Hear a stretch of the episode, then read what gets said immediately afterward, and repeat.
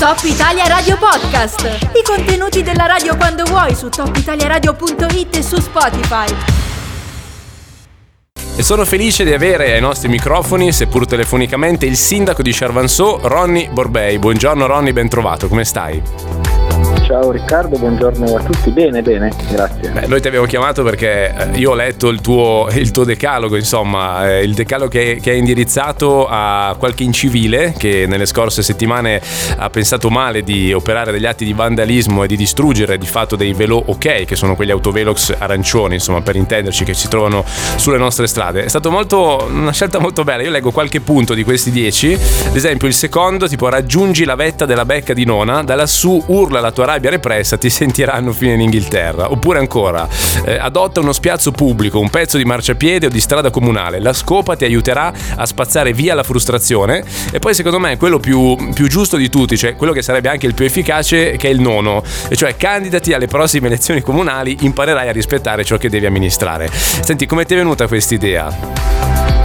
Allora, l'idea mi è venuta dopo aver sbollito un po' la rabbia al mattino quando eh, mi sono accorto che tre di questi veloche erano stati abbattuti. Mm. Eh, tra l'altro i veloche sono stati messi a loro volta perché qualcuno non sa gestire il piede esatto. sull'acceleratore esatto. e quindi eh, a loro volta sono uno strumento che va a contrastare chi non rispetta determinate norme.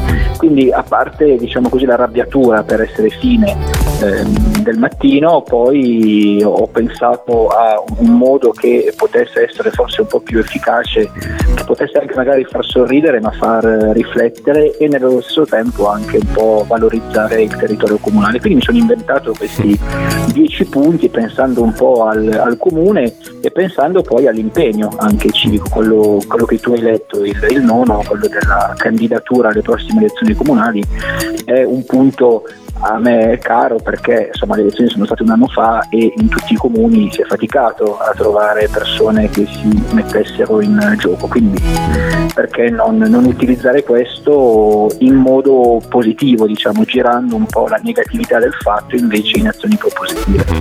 Sì, quello che mi piace di, di questi dieci punti è che la costante è proprio il fatto che giustamente si batte molto sulla frustrazione, eh, la repressione, la noia, cioè tutti motivi futili che spingono poi le persone ogni tanto, i cretini in realtà, non le persone, a fare atti come quelli di cui parlavamo poco fa. E, e devo dire che Charvanso, ad esempio, offre tantissime possibilità no, per sfogarla questa frustrazione. Nel primo punto parli di questo nuovo sentiero della cascata tra Pontei e Comboe. Insomma, è anche stato, devo dire, un modo intelligente di fare promozione al comune, perché hai parlato anche di tutte le eccellenze che ci sono, la compagnia teatrale eh, Lodi Gourdi, eccetera, eccetera, la, le corvée, che sono sempre, insomma, eh, delle cose utili e alle quali è sempre bene partecipare devo dire complimenti anche per questo perché hai saputo conciliare eh, un messaggio positivo anche un po' di promozione che non guasta, giusto?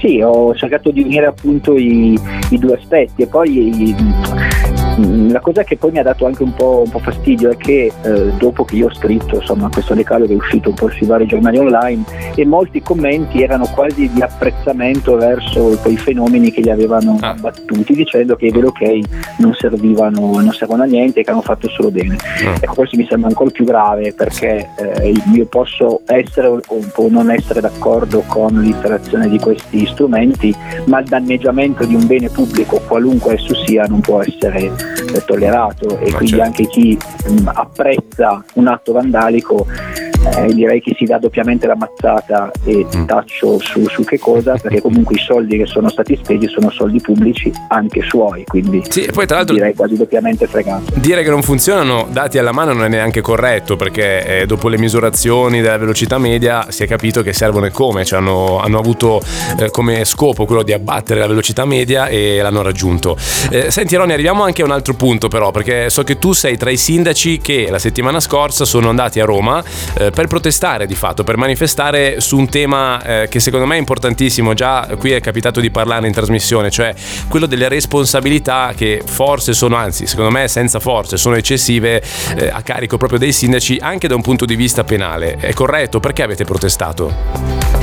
Ecco sì, tu dici forse, togli pure forse, cioè delle responsabilità che sono in capo ai sindaci, ma ehm, i sindaci siamo scesi Valle dalla Valle d'Aosta ma eravamo in compagnia di altri 600 sindaci di tutta Italia per eh, manifestare eh, e la cosa interessante è che i sindaci no, erano sindaci di territori diversi, anche di provenienze se vuoi politiche diverse, ma accomunati dalla, dalla responsabilità.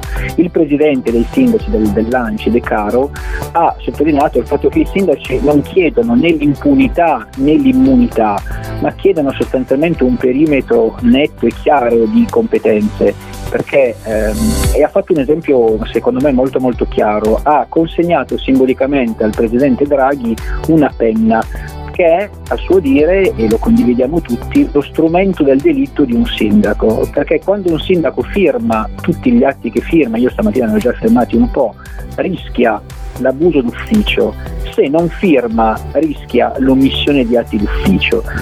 Quindi di fatto quello che si chiede è una perimetrazione chiara di quelle che sono le responsabilità. Io, non, io ma come i miei colleghi, insomma, non ci sottraiamo alle responsabilità, ma non può essere in capo al sindaco tutto. Io ho ricevuto, io ma come i miei predecessori, come altri, denunce, segnalazioni per atti eh, che eh, di fatto io n- nulla potevo fare e nulla posso fare, quindi questo si chiede sostanzialmente, cioè una definizione chiara di competenze perché il rischio è che eh, non si trovino più poi i soggetti che si candidino alla guida delle amministrazioni e con poi inutile poi lamentarci se i comuni vengono poi soppressi, chiusi e uniti ad altri, se poi non c'è più chi, chi li gestisce è chiaro che la soluzione è poi quella drastica. Eh sì, l'abbiamo visto anche alle ultime elezioni, quando in molti comuni si faceva fatica a chiudere le liste, dove non c'erano insomma, volontari che volessero candidarsi, quindi questa scarsa partecipazione anche per il motivo che dicevi è evidente.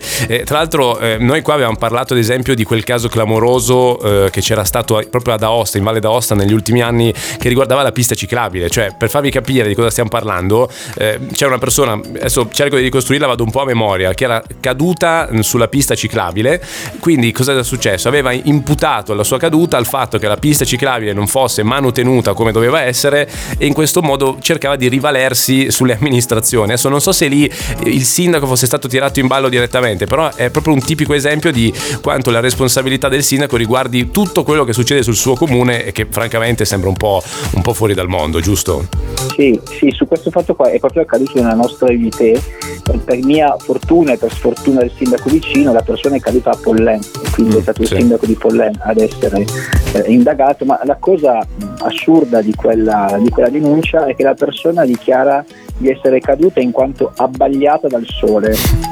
Ora se il sindaco avesse anche il potere certo, di far sorgere colpa vostra, sole giusto, e sì. di farlo tramontare, sì. direi che potremmo essere davvero a, quasi sostituirci a livello esatto. All'alt- all'altissimo, eh. esatto. Sì, sì, esatto. all'altissimo. Mamma mia. E la persona ha chiesto comunque un risarcimento danni che supera i 100.000 euro. Eh. Nel primo grado insomma non le è stato dato ragione, ma ci sono altri, sì, altri gradi, quindi la, la situazione ehm, non è semplice, poi è chiaro che io non mi sottraggo a tutta una serie di responsabilità o di mancanze laddove non intervengo eh, se sono a conoscenza di situazioni di pericolo.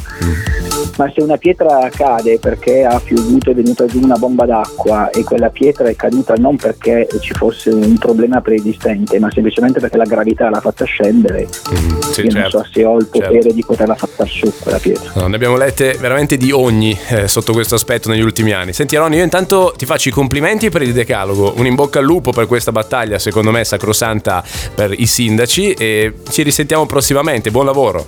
Grazie Riccardo e un saluto a tutti voi. Top Italia Radio Podcast. I contenuti della radio quando vuoi su topitaliaradio.it e su Spotify.